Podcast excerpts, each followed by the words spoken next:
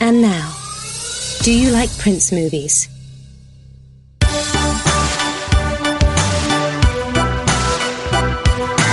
Hey, everybody, welcome to Do You Like Prince Movies? I'm Alex Pappademas. I'm Wesley Morris. And this week we're going to talk about. eh, we're going to have Dr. Bullitt on, our favorite, our favorite uh, child psychologist, to talk about uh, Inside Out. And we're going to talk about Nina Simone. And first, Alex, we should talk about something else. Are you that teddy bear who came alive? I am. That's me. Good eye. Good eye. I'm Dr. Danzer. Oh, cool. Hold me closer, Dr. Danzer. ah, whatever. Oh my God, Teddy, look at this. It says if we want to have a baby, you're going to have to prove you're a person in a court of law. This is a nightmare. Let's just get this out of the way, Alex. Let's do it. we it. both last week saw a less than fine motion picture that I hated, and I'm assuming you hated it too because we came up briefly and you said something along the lines of, "I hate this." you were funnier about it because you're you. I uh, yeah, I called you on the way back from. I was on the way home from the screening, and I knew I knew that you were seeing it th- that afternoon, and I had seen it that night. Did we say the title yet? Did we say? The Oh, it's Ted? Two. Ted Two, Ted Two. the second film in the the Ted cycle from Seth MacFarlane, starring, written by, or co-written by, directed by, and with as in the voice of Ted too. Uh, Ted also. Seth MacFarlane. Uh, yeah, I called you and I said, uh, yeah, we both we both learned a lot today because we we did. It was a there were a lot of really important uh, messages that if if you had not somehow picked up those messages from years and years of life on Earth, you would have gotten them from Ted too. Um, about uh, you know human rights and civil rights and all of those things. It is interesting. The TED two, you know, the the it, it- came out it sort of came out on a day that kind of cast its relevance into the the trash can in a kind of an awesome way. I thought Yes. the one Yes, thing I that it's that it's really wants a it wants a real like because like this movie is about you know for those of you who don't know I think everybody knows but it's about it. Um, Ted has his his personhood and and therefore his marriage to a human uh, denied by the government. They look into his case and they're like, "You're a teddy bear and you can't marry a human woman," and you know. So he goes all the you know all the way to not the Supreme Court, I guess, but to a fairly high court. It's all in the Boston court system, right? Like it's still. No, well, they moved to New York. Oh, okay. right? No, that's right. That's right. They do. They travel Yeah. to New York. That's why that. That's the whole. You know, I think initially it was a road movie. That was. It, it's. I think Yeah. it's, it's been said, but then it kind of didn't work out that way. And it's a. You know, it's a fairly. Uh, it's. It's almost like it can't even get the points for subtlety for not saying what it's really about because at some point, like he just. But really, though, what is it about? this is the thing. Well, like, it's about something that is obvious to I think to to many people. I here's the thing. I do think that Seth MacFarlane is presenting his audience with some new information in some ways. Yeah, I was going to say, like, I think you're kind of underestimating that, that there isn't an audience for this movie that, that wouldn't make these relationships or they make these connections among these different ideas. Um, I think my problem is the uh, the ideas. I mean, for one thing, I think the ideas are kind of just sort of sloppily articulated. And I mean, I think he's sort of assuming. I think he's actually assuming that his audience is really smart and smart enough to understand what's going on, so that he is actually dealing with current events Yeah. and he's actually dealing with uh, the the questions of anything from gay rights to to black civil rights to immigration to any number of things can pass through this this very wide berth that that that is this this conceptual idea. Right. But you know, this being a Seth MacFarlane movie, I think there's a constant kind of insult to injury aspect to the to the treatment of this idea that he thinks, and I think people who find this movie funny think they think this that that's funny.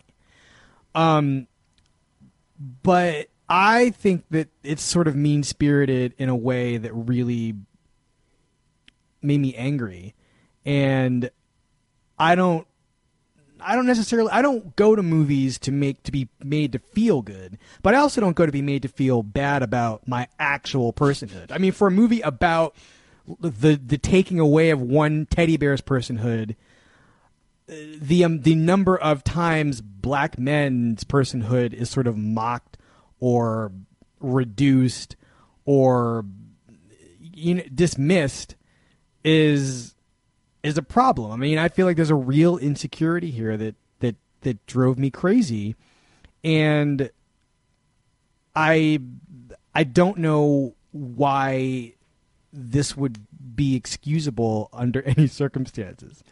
Well, that's yeah, that's what's weird about it. I mean, yeah, the the, the sickle cell punchline up in, in there, the hilarious sickle cell joke that he throws in about the prevalence of, of uh, And that sickle whole sequence is That- there only to make that joke.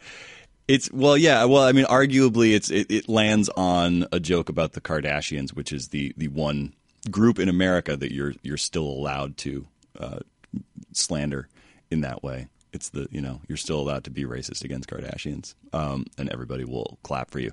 Yeah, I think the thing that bothered me about it was that it makes these it makes these points about civil rights, and this is the thing that bothers me about his his TV shows too. Most of the, the cartoons when he's Yes, dealt with yes. These various things, you know, because they do, you know, for they do deal with uh, you know uh, various you know uh, lesbian and gay and transgender issues you know and and, and in a positive way ultimately they always they, they- you know they always land on the square of you know tolerance and progressivism and i feel like he and i think he's basically said this you know he said like you know our we all know that we're not homophobic and so therefore we can make any kind of jokes within that. So it's kind of like, and I, you know, I said this in the thing that I wrote about Mark Wahlberg. It's kind of like he put a hundred bucks in the swear jar by making this the point, by making the ultimate point of this movie, the thesis of this movie that you know gays are people too and deserve all the same rights as people. And then within that, then you can just go nuts after you've Right. made that point. You know, and it's like, it, and ultimately, you can go to the exact same place. You can go to the thing that like would, you know, would sound like homophobia if it came from a homophobe because like you're actually you're on the team, and it's like it, mm-hmm. it, it's it, you know I don't know that you just get to say like you know I declare myself not homophobic and therefore I get to make all the you know the homophobic jokes. Right.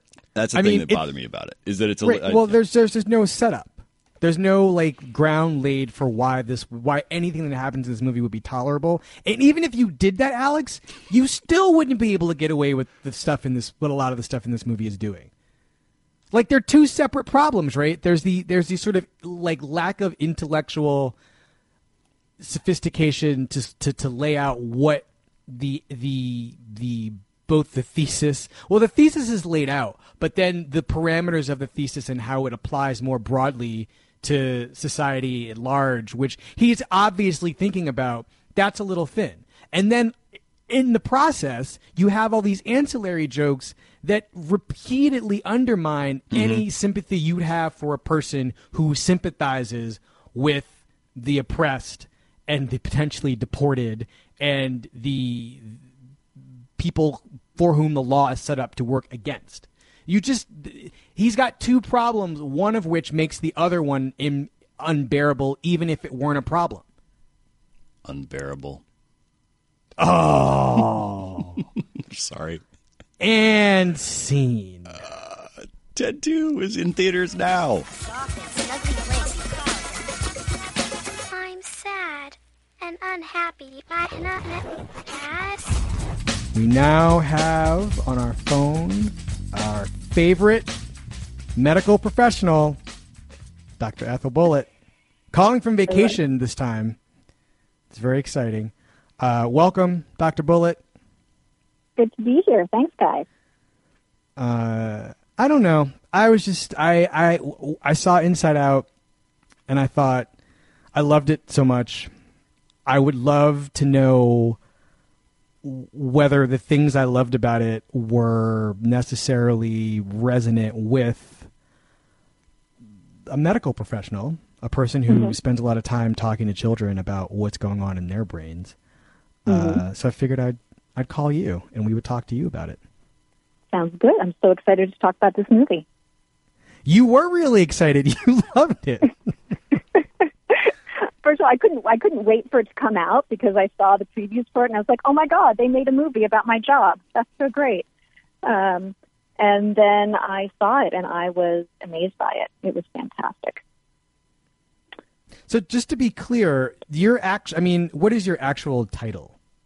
So I'm a child psychiatrist. Um, So it means I'm a I'm a medical doctor.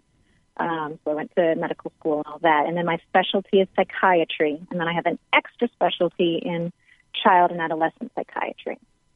So Right. mental health. So yeah, the last time. Yeah, the last time we had you on, we were not talking about children at all. No, not at all. we're talking about Walter White. So Yes, um not appropriate for kids.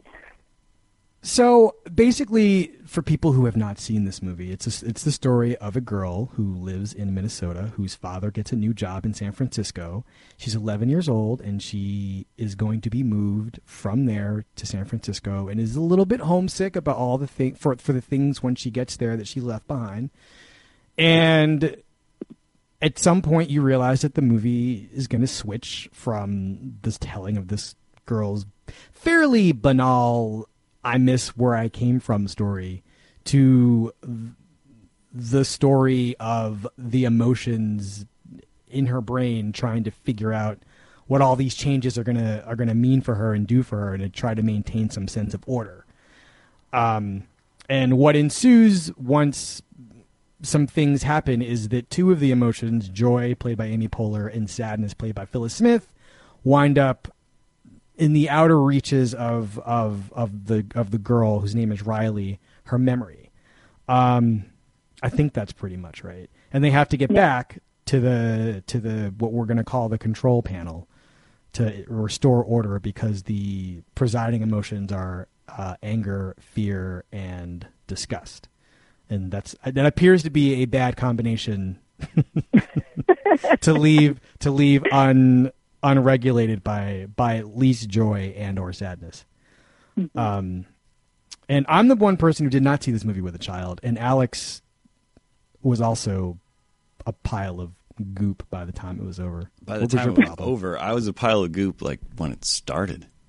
I was I kind of I think that I I pretty much was on the verge of tears this entire time with actual tears like at several different points in that I saw it with my daughter and my wife and she was fine. She was she was chilling eating popcorn. You know, she got to have Sprite. She doesn't get to have Sprite in her daily life, so she was really excited about that. That was what was going on for her, and she's like, "Fear is funny." you know, because she thought Fear was her favorite character because she thought he was hilarious and weird. And we are both, my wife and I, are just wrecked. We're just wrecked from the beginning of it. It's just, you know, which is which is you know as as it should be, I guess. And you know, I mean, I've had that experience in Pixar movies, particularly before. I totally had it in Up. That first, you know, ten minutes of Up or whatever that is. That's just like it's, you know, just like a knife in the gut. It's it's, it's horribly sad, and you know, that's uh, like.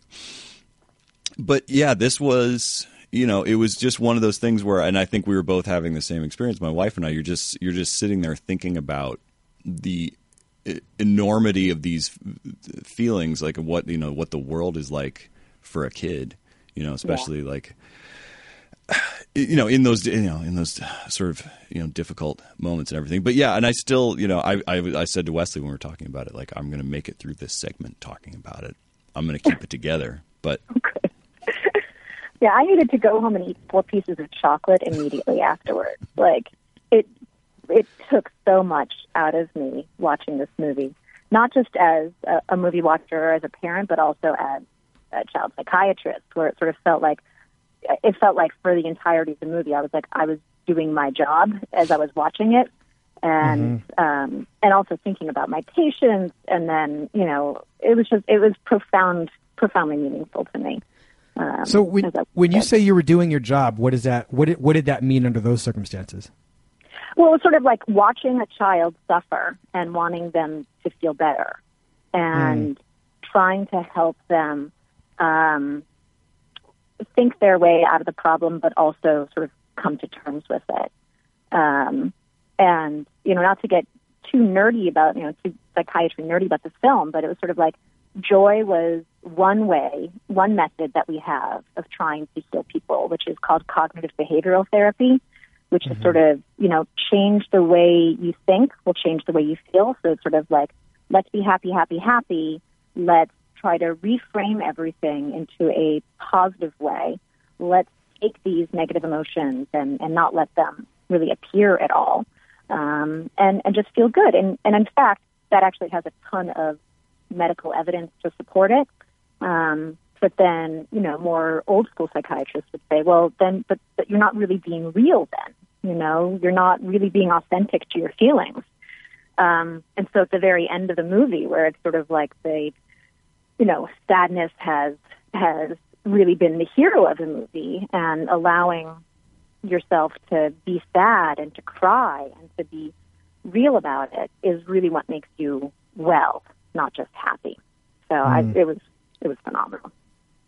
Right, because in this in the movie, what happens is that both joy and sadness are kind of taken off the board. They're off in the you know in in the deep reaches of memory or whatever, and so Riley is kind of blanked out, and she's just operating with these other three emotions. hmm Is there and any? often you can sort of see that with depressed people that it's not so much a feeling of just being sad. Um, you know that sadness isn't necessarily the most prominent part of their depression. Um, so it was interesting to sort of see, you know, fear, disgust, and, and anger one in the show. Is there any one thing that I thought was really a, a cool way to visualize some of these things, and you know, also when you think about it, kind of moving is the these uh, these cities that she that Riley has in her brain. These sort of you know that become these ruined cities that collapse. You know, these sort of you know things that she's things that she's built that are the you know the aspects of herself. How much is this stuff based on? Obviously, the emotions are based on emotions, but like how is this drawing on any kind of uh, you know psychological theories or anything about like, or is that just a, the way that Pixar came up with to kind of visualize? I think that's more sort of a way of Pixar came up with it to visualize. I thought it was brilliant, though, that sort of, you know, that each person sort of has their core aspects of their personality. Um, and personality is like that, you know, where everybody sort of has a, a different personality and, and your emotions and your experiences together um, make up how your personality forms. And so, um, and that, that sort of the ruin of your personality, sort of the ruin of the core of yourself, um, is sort of a significant problem that some people feel that they just don't feel like they have anything inside them anymore. Um, and watching those ruins come down, that was what my got. I was just talking to my six-year-old about the movie, and I was sort of like, "What was the hardest part for you?" And he said it was when the uh, when the island of silliness uh, came crashing down. He really couldn't Mm. bear that. But um, yeah, there are a number of things like that in this on, movie. yeah. We're, we're like, well, you go on. I mean, I, I want to hear you talk. Okay. Well, so I I have to. I actually have. Um, uh, I would like to quote actually one of my patients who I was discussing this with, um, who, you know, we were sort of talking about this movie. This is this is a, a young adult who's um, who's going to be a medical professional someday, and who was sort of saying like, we know that this isn't, isn't really how our brain works inside, but it felt so right and felt so authentic that she almost sort of wondered is like, you know, right before somebody goes in the MRI machine, do all these little characters like hit the panic button and they go hide away and they put up a picture of the brain to just confuse us because they don't want to be seen. And I, I thought that was so great. So, yeah, this is this is what's really going on inside. I love also I love the the glimpses that we get of other people's brains where they where we all have we all have that but then it's actually it's really it- it's it's one of the saddest things in the movie in some ways like when you actually stop to think about it that when you see the parents brains because there's the console right and it's kind of a it's a panel of like you know of the, the different emotions but different people are like in riley's brain joy is in charge in some way Right. she's Right, running the show yeah. and then when you actually see when you see the like the dad's brain it's anger is leading the panel and the mom's brain is sadness is leading the panel It's like they're both that, that heartbreaking. yeah, I mean they're both trying to, you know, they're trying to whether they know it or not, like they're trying to nurture joy in in their daughter, but they're actually sort of they're they're coming at it from a different place. You know, the, the Mhm. Captain Kirk of that bridge is, you know, is anger or sadness depending. Right. Yeah. Um, I- so that, you know- go ahead. Yeah.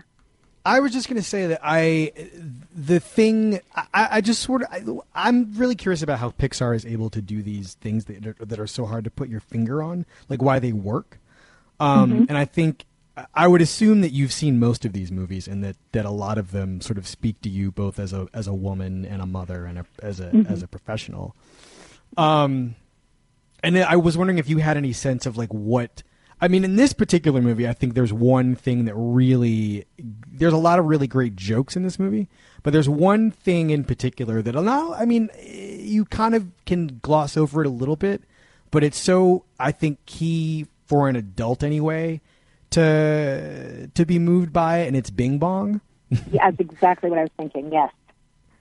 and just how just the idea that you have these experiences and you make these relationships and then just just by being alive and, and living a life and building other experiences you you by by the very nature of a storage facility have to push some things out so that some experiences that were profound at the time suddenly in the in the world of this movie anyway become somehow like or somewhat excremental um and just that scene you know the the scene where the thing happens to bing bong it's just like oh man Well, I mean, that's adulthood, right? You know, Mhm. sacrificing and giving things up.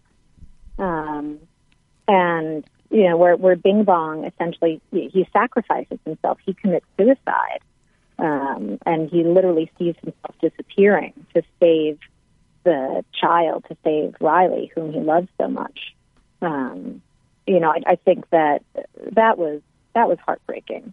Um, but I think also sort of there was there was it was sort of sad to see the character do this. But yes, there was this whole other part of it where we as adults, you know, we cherish our childhood memories so much, right? Because joy is in charge then, usually, right? Sadness isn't in charge, anger is not in charge. Um, we we recall childhood generally as being a happy time, um, and to sort of say that you have to forget a truly happy experience that some of that is is growing up and i think that that's a, a pixar thing right is the giving up to grow up and i'm thinking of like the end of toy story um where andy gives away his toys to the little girl as i mean i'm gonna tear up just thinking about that scene right because like that was that was like pixar all over it where it's just so you know it it it's a happy ending for kids and it's so bittersweetly sad for adults, and that's what they just seem to get so right. I was thinking about uh, the way that they, uh, the way this company is not afraid of, of portraying death, and like or suggesting it, um, or bringing characters right up to the to the to the edge of of, of oblivion, like that amazing sequence in Toy Story three where they wind up in that incinerator, and it was a crazy it was incredibly naive of me to think they'd actually go in but the look of resignation on everybody's faces like they just each character is sort of momentarily at peace with the idea that they might just die Yeah. I'll never forget that. I remember I remember sitting there and just we- saying no, no, no, no, no, just weeping. Cuz I Right. honestly thought like they wouldn't have done it, but the idea that they'd even flirt with doing it was was profound to me. Yeah. Well, that's what makes them better than other children's movies is that they go to that edge, right? Is that they're not afraid to to make you really, really sad. Um, my my sister called because she was on her way to see it with her kids, and and her daughter is gets a little nervous sometimes. So they were calling to ask if it was scary, and so we said, no, it's not scary, but it's sad. Like it's it's really sad. But then we said, but don't worry, it's a kids movie, so you know it's going to have a happy ending. Um, But it's it's mostly happy, and that's and again that's what's so great about this movie is that it's not all happy, happy, happy. It's you know it, it's making meaning through the sadness. Um, and you know, not to sort of go on a, a child psychiatry rant here, but this is where a lot of a lot of where we're getting really mixed up, I think, sometimes in how we're raising our children these days. Um, in that the focus is on I just want you to be happy. And there was a fantastic article in the Atlantic a couple of years ago, which I think every parent should read, called, called "How to Land Your Child in Therapy," which is sort of basically the idea that if we tell our kids that all we want is for them to be happy, then if they're sad, they've failed us, right? Like we, we're not giving them any freedom um, to be sad, and that you know life for so many thousands of years has just been about suffering and survival, and that if you manage to survive, you're like woohoo! I'm excited, I'm alive, that's great. and now we put this extra pressure on ourselves and our children that we're supposed to be happy, that our life is not correct unless we're happy all the time. Um, and so that's what I loved about this movie was that it was just like, no, it's it's not all about being happy about all the time. It's about having moments of sadness, being comforted, getting through the hard times, and making meaning out of it. So that was that's that's my little child psychiatry rant right there. Yeah, it's a very Buddhist concept actually that you should you, you should live with the emotion. Don't try to don't try to suppress it. You know, don't but like like look at this. You know, live with the sadness and kind of just say you know, ah, so there it is. Exactly, exactly.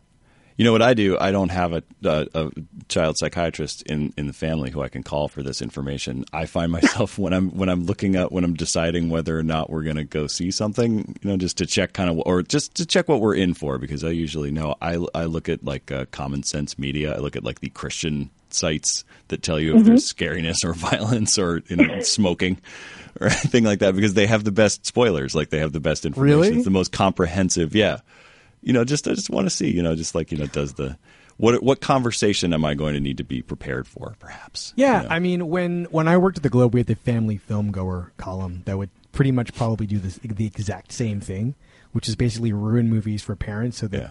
they wouldn't have to have a horrible car ride home. I'm so Right. opposed to these things in principle, but at the same time, Right, it's just right, it's good to ju- it's just good to know. Like, does the mom die? Does the dad die? Or do we have to talk about that? You know, like whatever it is. Like, does somebody get eaten by a bear or turned into a bear or something? You know. I find though that the answer to that question is invariably now going to be no. And one of the I mean and I was actually initially annoyed with this movie because I was afraid that for any number of reasons it was pri- it was placing a premium is exactly it was doing exactly what you said Ethel that that these movies that movies in general and the culture in general insists we do. And i thought it was placing a premium on joy and her her you know organizational skills and her pluck and her can do spirit. Um and i was annoyed with sadness for like messing that up. I was really annoyed with her. I'm like stop touching things. What are you doing and it's clear like there there was there's for me there was this great exhilarating through the looking glass moment where you know it's clear that that joy is basically dragging sadness around and she has to like she's so dumpy and unhappy and she's physically incapable of, of going through this mission. And there's a there's this moment like you know toward past the halfway point when you realize not only that we're joy i mean but it has to be joy who realizes this. It can't just be me because i know which is why i'm annoyed. Um, it has to be joy who realizes oh wait a minute like sadness is a really important part of this operation. Yeah. and i can't i can't i can't get back to the control panel without her. And riley isn't riley without sadness without sadness playing a major part and I was afraid that all the emotions, the five emotions, would be would remain cordoned off unto themselves. And then there's that great moment when they each emotion begins they touch an orb, so that each orb contains a little bit of of of, of at least some combination of the emotions. Mm-hmm. I mean, That you was know. Oh, that was just so perfect. Yeah.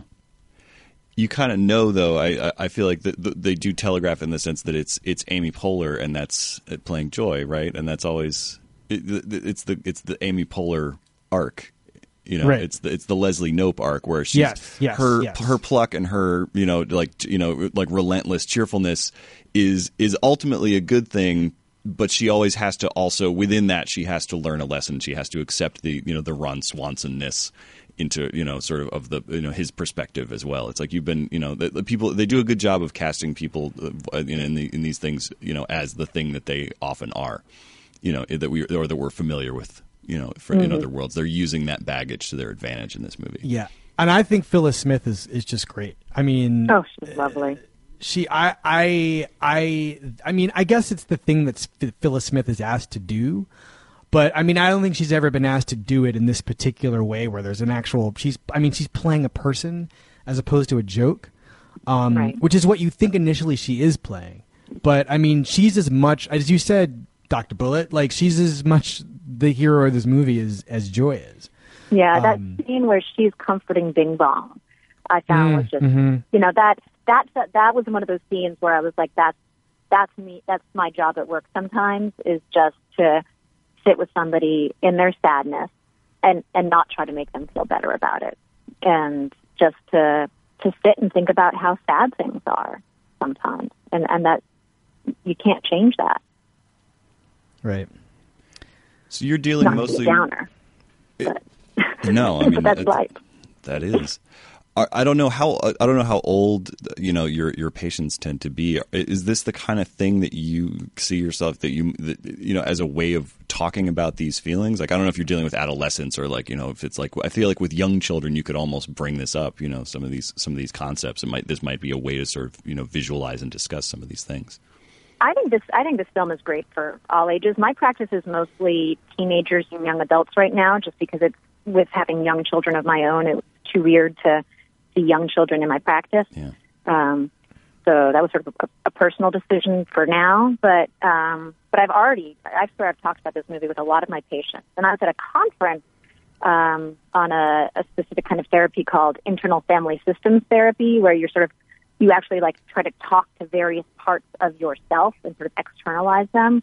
Um, and they use a clip from this movie as a teaching tool. Wow. Um, so I, I actually think that this has, you know, has incredible potential for teaching. And I think that, you know, when I was when I was seeing the previews, um, there's just that one scene of Riley on the floor with her parents cuddling her and holding her. Um, and I found that it turns out that that's at the end end of the movie when you know when everything's better at that point. But I thought that that was just so beautifully affecting. This idea that you know our child is suffering, and we can't make her feel better, and the the profound pain that that gives to parents. Um, I sort of want that's I want every parent to see that little bit, just sort of to say, you know, you're not you're not alone. This has this happens to other people too. Right. Are there other examples of movies that um, that that you would say are good in the way that something like Inside Out or uh, Toy Story three or, or Up is good in terms of you know, the way it handles emotion and you know human, not human suffering, but you know the the complexity of of the human emotional range. Oh, like Little Little Miss Sunshine. That's not so much for kids, but um, that's one that I think sort of gets it right. That it's not, you know, that when we when we think of you know mental illness in cinema, sometimes we think of One Flew Over the Cuckoo's Nest, you know, and and let's think about let's think about you know real things happening to real people. So um, I like Little Miss Sunshine for that reason. And Yeah, I don't know, I don't know what else things. for for kids, but I feel like you know Pixar in general. You know, somebody says you know the Pixar movies are just about you know take anything and give it feelings, right? Toy Story is you know you know what happens when toys have feelings, and and um, Inside Out is what happens when feelings have feelings. You know, there's just always always about the feelings.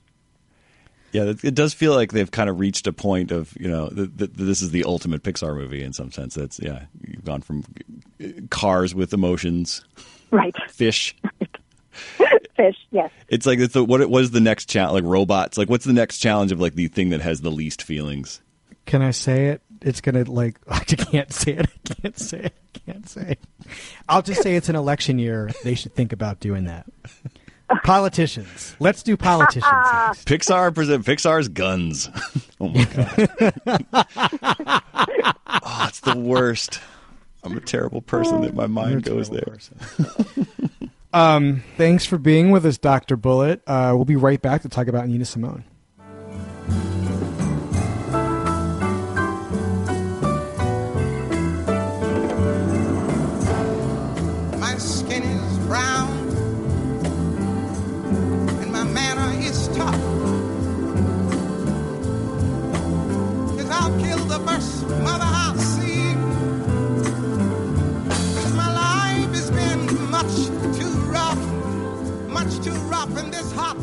That was Nina Simone doing Four Women at the Harlem Culture Festival in 1969. Um, one of the great astonishments in, in, in of, of all the move of all the songs she's recorded. That is one of the great, strange, um, powerful invocations of Black history, Black suffering, um, women suffering. Um, it also is just beautiful uh, and happens to be an occasion to. Uh, there's a movie that's come out recently called "What Happened, Miss Simone" by Liz Garbus. It's a documentary that that basically tries to explain Nina Simone's relationship to the civil rights movement and her relationship to herself, uh, her daughter, her husband, her country, her her people, um, her struggles with all of those things, and her uh, incomparable, astonishing musicianship. Um, I mean, the movie is. I mean, just for the for the for the footage alone is is worth seeing. Um, there's a lot. I mean, the thing about Nina Simone, I don't know if you have this, Alex, but I always feel like once a month I, there's some recording I didn't know she she'd made, um, or some live performance I just that that is that is surfaced or uh, resurfaced to me. Um, and I am reminded once again that if I'm making a list of five people that I I couldn't I couldn't live without whose music I couldn't live without, she is she is forever and always in the top five. Yeah, it's a it's a deep catalog, and you're still finding things. I I only just heard, which is weird because I really like this song, but I only just heard her version of uh, Baltimore, the Randy Ooh. Newman song Baltimore Yeah. from Little Criminals, which was an album. It's on and it's an on an album called Baltimore that she apparently does not or did not f- think very highly of. Which I think I think she didn't like the arrangements or something like that. I think she did, it felt like she did not have the creative control over it that uh, you know that a Nina Simone level talent likes to have over Right. the work. Um, but it, it, it's and it's kind of a reggae arrangement almost of it's leaning Yeah. on it le- it's sort of it's leaning on Grace Jones a little bit like it's getting to that it's you know before her time but uh, you know it's it's getting to that place and it's I think that's a great song and I just happened to stumble across that while looking for the Randy Newman one um, so on some I think YouTube or something like that It's also interesting to me what I mean. We should just say that you know the the Nina Simone, uh, born. She was born in nineteen thirty. I should get the number right, but she died in two thousand three. I'll never forget that. Um, and had a sort of church upbringing. Uh, was given an opportunity to play piano, took it. Um, the the little scholarship fund that she had to to keep her doing that ran out, so she was forced to get a job. And at some point, 1933, I was going to guess 38. I'm glad I looked it up. Um, she was born in 1933 in uh, Tryon, North Carolina, and she was told to sing, and she had never thought to sing, and she did. And one of the, I mean, it's such a st- funny story um, because you can hear in her voice, among all the other things that you're hearing, you're hearing a person who is not like a classically trained singer. You're not somebody. You're not hearing somebody who feels that they. It's not a natural singing voice. I guess is maybe the way to put it. She doesn't sound like anybody else, and she's. It's the voice of a person who feels like this is like she has to. She has to sing, and this is what it sounds like, and you just have to deal with it. And that to me is a really powerful. That gives her voice a lot of the the moral authority and power that it has. That it's not pretty. No, and it's not it's it's weird because I think, and I- I think, a- I'm certainly not the only person who had this experience. I remember hearing her for the first time. I remember somebody playing me "I Want a Little Sugar in My Bowl" and assuming that it was a guy. That it was perhaps a sort of an you know uh, somewhat feminine sounding man, but like that sort of like and, and then the, the the the often I think your first experience with Nina Simone tends to be this kind of displacement where you have to sort of be like cock your head and be like oh wait uh, then, then it's you know someone kind of you know hips you to what's actually going on there. Yeah. Um, which is, is you know sort of that I, I feel like that's always you know that's always amazing. I had a different my experience. My first experience with her. I mean, she was not somebody who was played at my house as a kid. Um, and it's funny because when I discovered her, I was like, "Mom, what's going on? Where was this all my life? Where was the?" I found it in a used CD shop when I was uh, maybe 17 years old. I had just been flipping through CDs and I saw the cover for. I saw that first of all, you get a double album for six bucks. Like, I'm gonna, I'm not putting this down, even if it's terrible.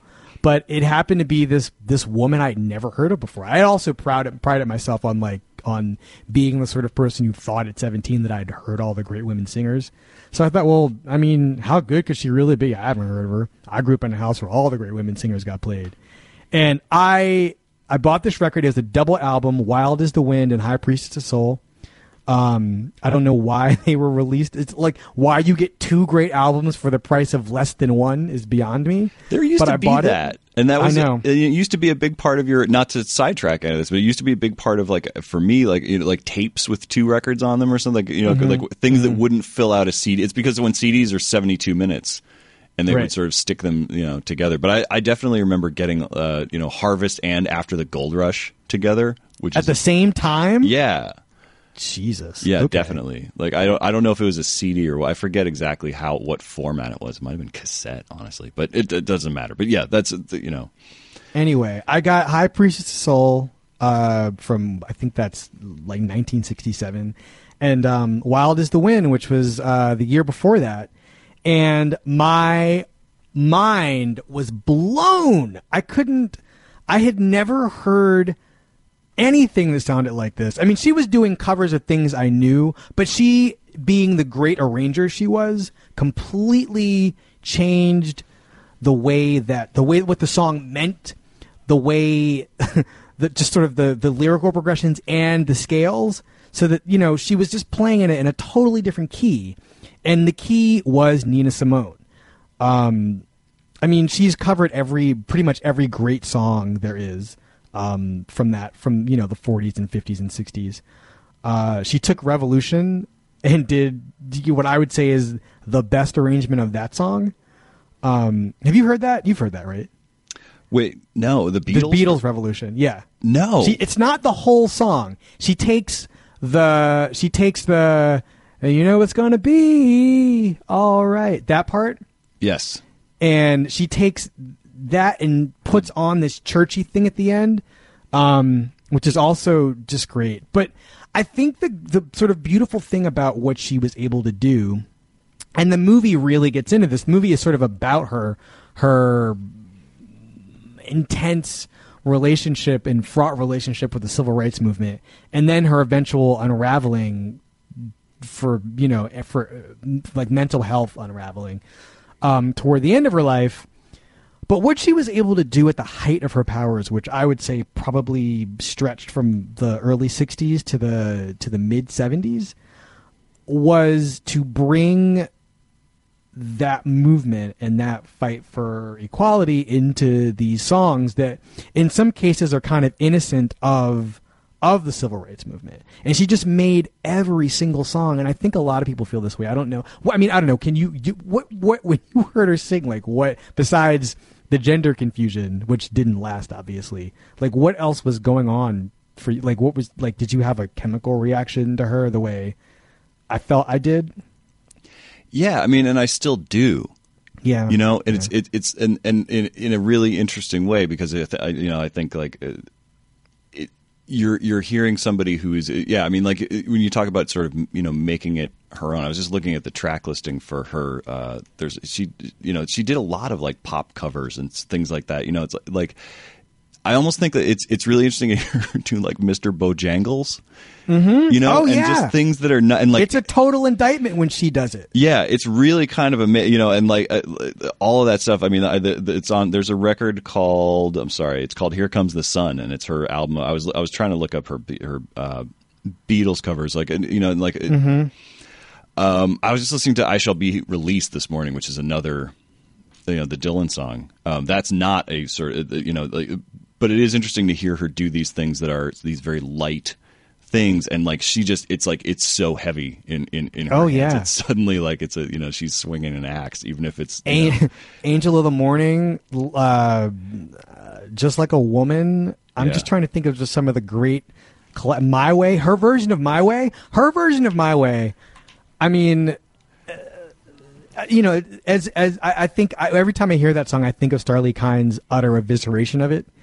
Um, it it's that's the song, right? That she there's a This American Life. It's episode Sarah Vowell. just- it's Ixnay on It's Sarah Vowell. Oh, okay, yeah, yeah. talking yeah, about yeah, uh, yeah. The, the yeah, it's like this terrible Paul Anka song that you know uh, Sinatra did, sort of you know, it- like you know past uh, the peak, and like it- basically it's Sarah Vowell talking before Sinatra's death about please when Sinatra dies, and, and it, like anything but please the play anything but my way.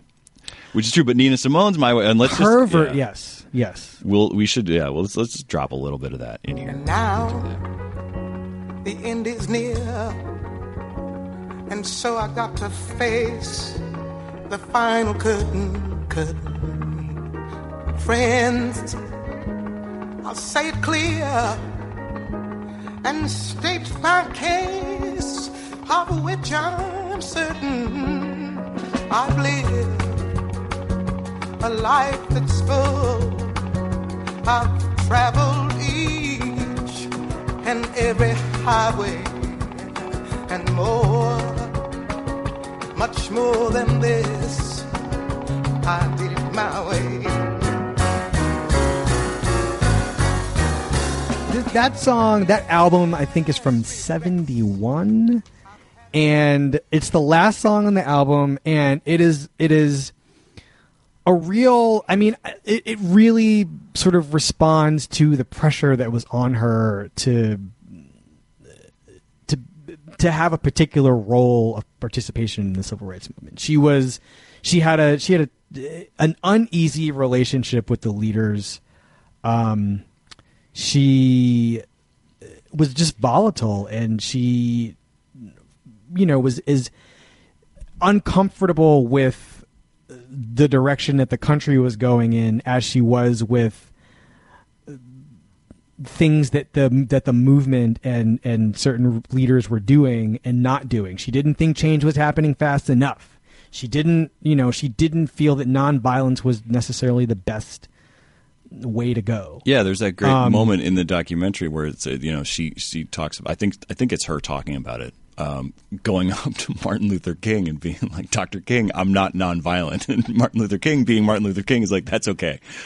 Uh, Right. But like, yeah, that she would that she would say that. And I was reading something else about uh, the writing of Mississippi Goddam, which is a big part of the documentary. That that song, which she Right. wrote after uh, the, you know the the the uh, the four little girls were killed in the church bombing. Um, and it talks about her. There's a you know a passage I, I forget where it comes from, but um, that her first reaction when this happened was to start making a pistol out of tools that she had around the house. She tried to make, she started trying to fabricate a weapon, and then instead wrote this song. It's like too perfect a metaphor Yeah. you know, Yeah. for what Yeah. that is, because then you hear her singing the song, which is, you know, and like I, I love in the documentary where uh, they, they have Dick Gregory talking about it, and he points out that like there's no there's no way that a black man at the time that, of this Mhm. song could have sung this song. Mhm. And that that there was something about the you know somehow the fact that it was coming from a woman made it it was the only thing that you know made it uh, you know palatable to white America in any way, which is interesting too because you think about it like you could argue that in, in, in hip hop there is now a space for black men to say that there are not a lot of women sort of working at the edge that she was working at right now. Mhm. Like we were gonna you know Mhm. we can talk about inheritors and there's a lot of because of I tried to list them. I only I came up with three three three goodish ones. Mm-hmm. Um, Lauryn Hill, Annie Lennox, and uh, who's the third person I put on the list? Uh, Annie Lennox is a um, good one. That's a Ah, there's a third one, and now I can't remember who. Oh, Fiona Apple. yeah. Those are my three. I mean, but obviously none of those people is is Nina Simone, but they all come from the Nina Simone tradition of. I mean, Annie Lennox. I mean, they Annie Lennox and they all have great voices, but they're not the thing that makes them all unique as singers is a they all have deep voices. They all don't have a lot of range in their voices. And but each of them leaves that range and why and this is what Nina Simone does. When they when they leave that lower register is when that's when the pain sort of sets in a little bit. Or that's when you hear the pain because they, they you know their voices crack a little bit. Or you're not they don't always get to the note but they they don't need to get to the note. The attempt to get there is enough. Um and but none of those people are doing politically what what Nina Simone did with her voice. Yeah, I mean that's the interesting. Yeah, because I mean Lauryn Hill, there's there's a Nina Simone tribute album coming out with Lauryn Hill doing six Nina Simone songs. It's a you know Mhm. full length album, and she's but but she's sort of the featured performer. She's the first like six As tracks. she or should be. like that. As she should be, certainly. And like you know, there's you know, and you hear her like you know she she raps over you know ain't got no I got life you know, and it's Mhm. it, it it's almost it, it kind of literalizes something that you didn't need to have literalized. Like if you've ever heard that uh, Lauryn Hill unplugged that she did, there's enough Nina Simone in that without her having to cover or sample or any anything along those lines. But it's it, it's weird because it's not the connection there's not a sort of there there is obviously still there are still people struggling for civil rights all over the world but there, I, I feel like there's not as much of a pop cultural civil rights movement to plug into Right, for right. someone who wants to do that at this at this point for someone like And- Lauryn Hill or you know so it becomes about Lauryn Hill Right. rather than in, in in in the same way that you know I mean it's it's interesting to see like it's it's generational to like a lot of the press around this people have brought up Azealia Banks not Mm. as an aesthetic inheritor necessarily No, but as a political inheritor. almost but the politics Yes. are like my record deal sucks and like I right, wanna- right, you know, right. It's super myopic and self-serving. Yes, it's just But narrow. I is- mean, it's not. You know, I don't want to. Yeah, I don't want to down it necessarily as a. You know, no, but I mean, it's not focused on the. It's not focused out. It's more focused in. Yeah, and you could just argue that it's just there's so mu- that, you know, there's less latitude even to you know to maneuver in. I don't know. It's it's interesting though because there's not.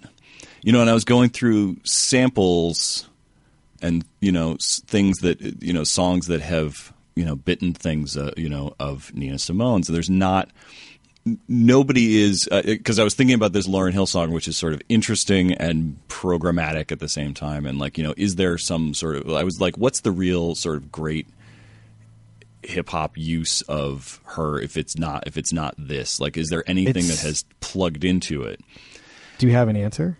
I i mean look i have an Because answer there's two I can think of. I, I you could say you could say uh, "Get By," the Talib Kweli song that samples "Sinner Man," but that's not. That's really just Well, Sinnerman is the one everybody uses. yeah, because "Oh Timbaland" Timbaland's is- used it. Yeah, yeah. You know, I- literally, but you know. yeah, and that's a cool sounding song, but Yes. it's like the easiest thing to sort of to you know to sample. And mhm. there's like you know, I was, I was there's like a you know, and it's it's where I was thinking about this thing about you know men versus women and getting to express things in that way because there's a um, there's a Lil Wayne song that samples feeling good as well. And it's just like it, it- it's just them just talking about how cool they are and you know all the drugs that they sell and all that. And it's just it's like you just hear somebody like he you know it's like Lil Wayne it's never even occurred to Lil Wayne that Lil Wayne's not free in that moment you know? He's flying Right. high um, I'm gonna say that it's Blood on the Leaves which is a I was gonna say controversial choice in Yes, some ways but I have an argument for Blood on the Leaves. I have not heard it, and I'm I'm open to I'm open to it because I I kind of I object to the incongruity of that song. Obviously, I think that's the problem with the the sample is that it it just bear to me bears no relation on the recorded version of that song. When you see him do it live, it's a different story. Yeah. Like he has found a way to make the whole thing work and it's it's devastating. But as a on on um as a recording, you know, on that on that album uh, on Yeezus, it's just it, it doesn't really work for me. It is kind of a problem. Right, you need the isn't that's the one he has You- a Steve McQueen. Yes, you need the tree. Yeah. You need the tree, and the tree sort of you need the Steve McQueen piece to play to to to be sitting behind him, or anything that's like that. It doesn't even have to be that specific artwork. It could be any production design, but um, I mean, I think that Kanye is his thoughtfulness and his carefulness after the fact. I thought were touching, but I found the initial use of of that song a little bit troublesome, to say the least. Uh, Sure. But anyway, what's your For, defense? well, I mean, for those who don't, it's a yeah, a song about lynching, obviously. First sung by Billie Holiday, or popularized, I guess. Strange fruit. is. Strange fruit is, and it's a Right, sample. The you know the blood on the leaves is a you know that that those that line obviously. It's a, but in the Kanye song he samples the Nina Simone version. I I, I, I listened to it again because I I totally know. I feel like we've had this conversation before in some ways, or uh, you know maybe it wasn't on this show, but like it, I really like the way that they use that that he used that musically in there. But I- I've come around to sort of feel like I totally get the argument because that song is that song is like it's about I think it's about being with Kim at a Laker game and like seeing Amber Rose. Like it's really the Yes. most sort of it's a very Yes. kind of talk about myopic Yes. you know and it's almost you know you could say like that it's it, it, it is irresponsible or at least like in poor taste to invoke this song with it to to invoke strange fruit in the context of that but it, uh, Uh, having listened to it a bunch of times and sort of just responding to the have like that song just sort of musically sonically like if i didn't speak english being like one of my favorite songs mm-hmm, mm-hmm. on Yeezus Mm-hmm. That's a really good. sort of that's a very good way of thinking about it's it. It's musically really powerful, but there's something about uh, I, I've come around to. I, I now think thinking about it also in the context of that record and in the context of what that record is saying about the omnipresence of racism, even in the life of someone like Kanye West, who's in you know who's in Kanye's position, and that's a very sort of you know sort of nuanced treatment in of mm-hmm. what that what that's like for him, and sort and saying like the, we know that this this has not gone anywhere. This force in American life has not gone anywhere because I'm Kanye West and I'm still dealing with it. So imagine what you know like how much that exists for other people. I think there's just something about that song where it's as if the you know he's he's in the life of Kanye West and yet that tree suddenly like like the curtain parts and like it's still there. It's like an apparition. It's sort of Oh, like when right. it appears You within win. that. I'm just saying. I, I don't. I'm not trying to win. I'm not I trying know, to win, but I, I now I- that's very persuasive. That's very persuasive. it's as if like he sort of it's as if he looks up and hallucinates the tree in the middle of whatever else is going on because you can't i think the irreducibility of strange fruit sort of that that's what the the power is there that that's but can I ask you a question? sure Couldn't any black artist just play that song and you could you could that your theory, which I think is very good, also apply to anything? what do you mean like to sample strange fruit or Yeah, if like Omarion came out with a song that was like "Baby, your ass is fly," and Strange Fruit was playing in the background, like could yeah, it's weird. Nobody's nobody was like you know doing their like r- like I'm going to take the, the the blood on the leaves instrumental and do my uh, for to my knowledge I haven't heard anybody sort of you know go over that with with whatever their thing is. Um, no, yeah, sure, This- it's true. It's it's true, and I don't I don't even know necessarily other than the fact that Kanye made that track, you know, like, or you know Kanye and you know whoever else I forget who's the a Hudson Mohawke thing too. I don't know. I, other than other than that, yeah, I don't know. You're you're totally you're you're right. It, it works for me. I've figured out a way that it works. It may be a no prize way of figuring out why it works for me. I may be sort of like you know reverse engineering a theory about it because I like the song and the way that it works, and I want to sort of I want to kind of contain the problematicness of that. It's it's probably true. right. That's fair. I just, I mean, and I'm not even disagreeing with you. As I said, I'm persuaded. I'm also just wondering about its about its wider applicability. No, it's true. I think the thing though is that like that's the only one that I really could come up with thinking about the song the samples that I know of and the you know kind of going through some listings of things eh, eh, that seems to plug into any kind of Nina Simone-ness about it. You know, it's like that Lil Wayne song. She's just kind of, it's just a little, it could be anybody. It's just a little kind of high pitched, you know, it's just a vocal. I also, I wonder if there. I mean, again, I mean, we're talking about irreducibility. I mean, she is irreducible. I think the problem, the the problem that if you're sampling her, you have, and the, I mean, here's the the audacious thing about Blood on the Leaves is that he he even he just includes her at all. Do you know what I mean? It's very safe to take Sinnerman and just take that riff and just use it and use it and use it and use it. I find that that Timbaland song to be like unbearable for for for its for how for the way in which it reduces her and that song. And also the song isn't I mean it's a totally self-serving song and doesn't make any sense. But I also think there's a way in which she is one of those people, and Aretha Franklin's another one, and I sort of hold them in in on opposite ends of my of my brain. And maybe we should talk about this a little bit before we go. She, I always found it as a person who discovered Nina Simone well after I had you know grown up in a house with Aretha Franklin. I found whenever Nina Simone covered an Aretha Franklin song, I was like, why would you do that? Nina, Nina, why? Why would you do that?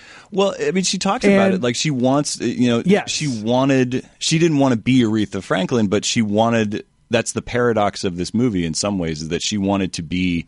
She did not want to uh, blunt any of her political views or any of you know. She wanted to be outspoken. She wanted to be Nina Simone, but she also wanted an Aretha Franklin like career. Right. and, And- and- refused to settle, refused to uh, accept that those two things were counter indicated. You know, like that you couldn't Yes. do both. Right. And that was and that was sort of the that was maybe sort of the crux of her of of the kind of cognitive dissonance she was always up against. Um I would say that I came around on the Aretha Franklin thing mostly because I was young and stupid, but also because you know, I mean, Aretha Franklin for me was church, and I I didn't know about this other religion, and then once I started going to the church Nina, Church of Nina Simone, you know, I was able to hold both things in my brain, but I also, and I don't know if other black people have felt this way when they've discovered Nina Simone, if depending on when you've discovered her. But the thing that like called me to her, I listened to that. I listened to that double record when I got home, and I put on a set of headphones because I was about to go to college. Um, it was the the summer before my freshman year of college, and I went home and I put on. I got a stereo for my graduation as a graduation gift, and um, I put in the CD, put in my headphones, laid on my bed, and I just wept. And part of the reason I wept was because I was mad at my mom. She never told me about Nina Simone. And I was also, I wept because I had never heard anything that sounded so black. It was just, I mean, and it felt as black as I felt. And it felt as black as I felt in a way that I had never expressed feeling black like that before. All of the, of the sort of joy and pain and sadness and frustration and bewilderment and elation. All of that is in that music and the idea that maybe i couldn't have handled it when i was eight. Who can say? But as a teenager about to go off to you know an ivy league school there was something about there was just something about that listening to those two records. They're also just phenomenal records by the way. If you don't have either of those i would say start there and then pastel blues is the other one i'd say you should get. And any live recording i mean really just buy nina simone record you can't go wrong. But there was something she and james baldwin are i mean and they are sort of not only artistically aligned but they are they had a relationship um socially and and, and politically and artistically too. Um I don't know. I just was I was kind of I was just devastated by by the realization that that that is that was what I was getting out of this music. Has there been anything since then that you've heard that has Oh, hit that same well in some way? that's a great question, Alex. Um no. Not in the way that she does. I guess you can It's- only. It's the fir- there's a first. It can only happen once. That is true. I mean, I no. I mean, it's funny because I don't get Curtis Mayfield the way other people get Curtis Mayfield. I mean, I like Curtis Mayfield, but I don't get that. There's no pain in. I mean, the pain in him is different. And even when Aretha does like the Sparkle soundtrack, I don't have that. Those songs are first of all they're happier than than anything Nina Simone records, but. No, there's nobody whose voice. I mean, there are a lot of people whose voices do amazing things, obviously. But for for and some for some people, it's like you know, Muddy Waters is my guy. You know, um, Howlin' Wolf is my guy for for for for the expression of that kind of blackness. For me, it was Nina Simone. Um, she was the person who did that for me. It wasn't Bessie Smith or or any of the great blues musicians. I mean, her blues was was was the one that I connected with the the strongest. Also because of the interpretation too. I think she was making songs that had no race black.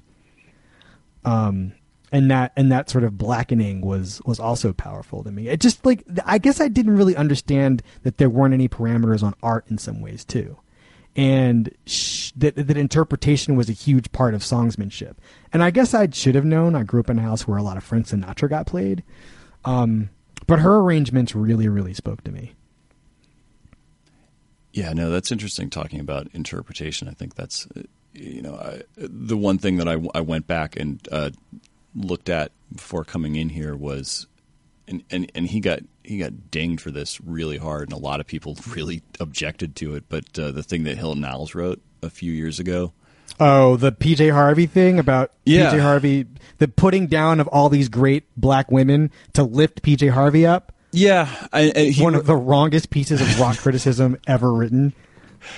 and yet, I mean, you can sort of uh, uh, like of course, the tradition is there. yeah. I mean, we're talking It's just it- he did it wrong. Yeah, no, it's it was it, it was an oddly it was an odd way to approach it. Like he's written other things because I was I went looking for this and I found some other thing that he had written about Nina Simone that was much more it sort of it, it was it, there was there was you know celebratory of her. And yet, it's sort of it's I- it's I, I recommend sort I recommend reading that. The one thing that you know that that's true about that, and we were talking about inheritors, it's like there's not there's no one that you can really draw the, the, the you know the clear line to except in those other traditions mainly because in in rock there's always going to be like the idea of a PJ Harvey is sort of you know like rock is always pretty much going to be into that. There's a sort of a you know reward structure for that in that world you know? And there's not really like there's not like the lesson of Nina Simone is that you you will not you know don't do it that way kid. You'll never make a dime you know? It's like that's the that's the sad thing about you know about this movie is that, that you know there's that moment at the end where she says you know I, I I would have been much happier had I been a classical pianist. I'm not very happy now. Right. I mean, and she, I mean, she took up the cause of Michael Jackson toward the end. Did she? Um. Yeah. Oh, yeah. There was a whole thing in like 1990, in in like the mid 90s. She she had some very controversial and complicated feelings about Michael Jackson. Um. And I think she was. I mean, I don't remember the context now, but um,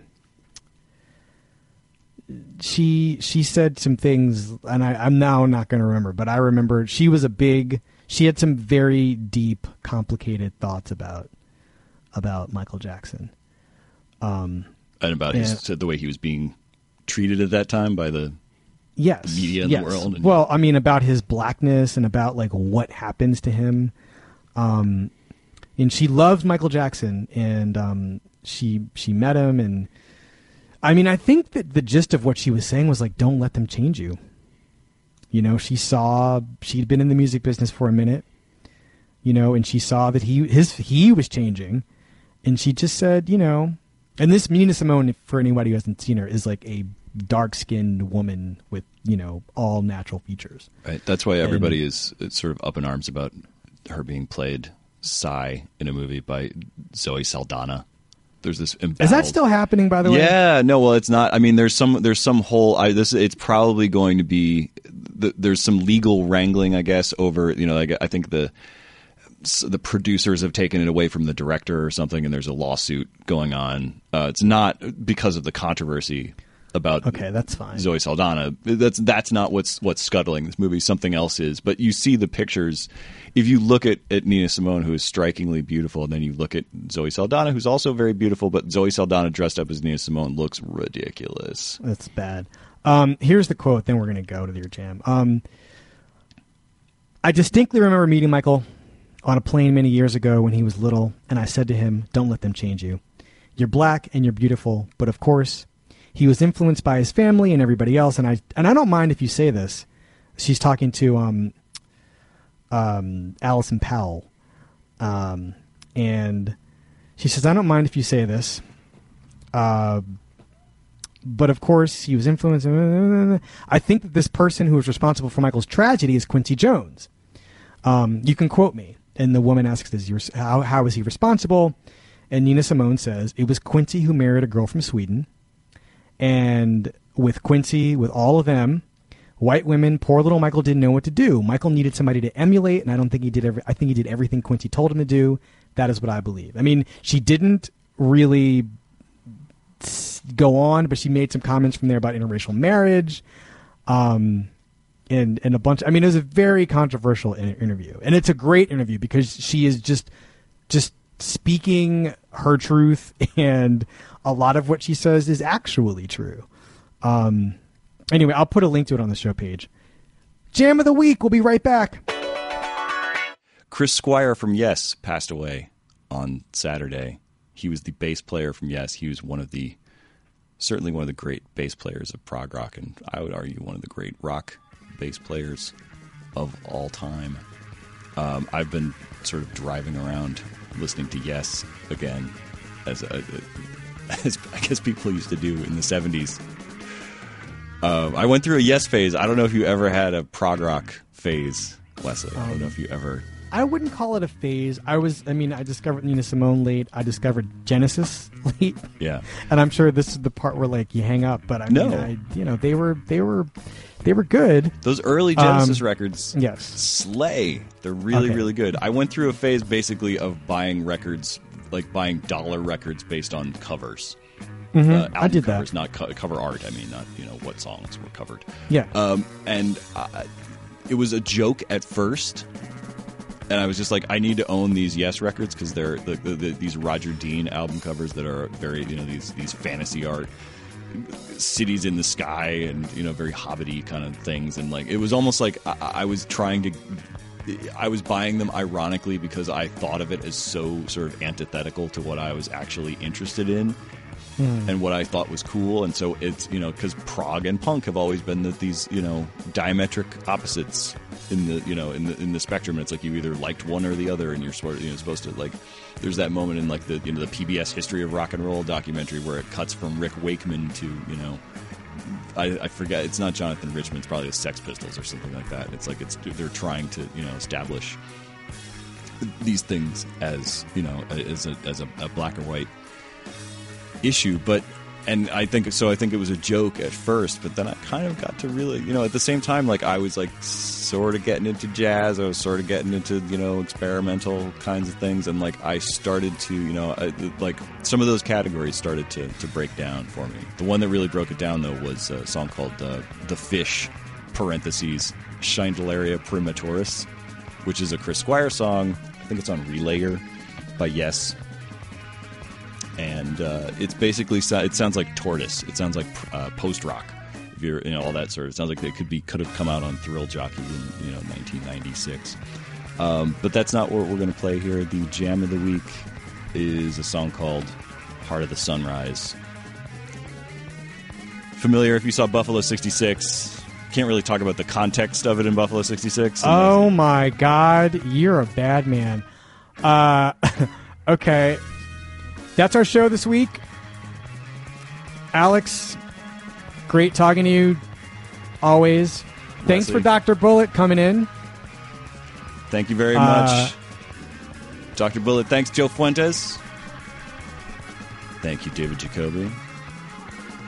Thank you, Vincent Gallo. Well, thank you, Alex, for picking this. Let's go so I can listen to the rest of it. Let's ride out. Rest in power, Chris Squire. See you guys next week.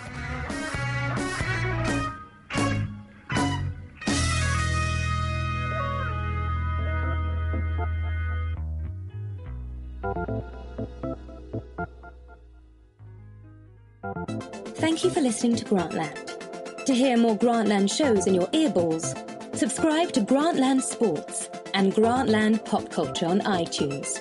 Or go to grantland.com and click on podcast.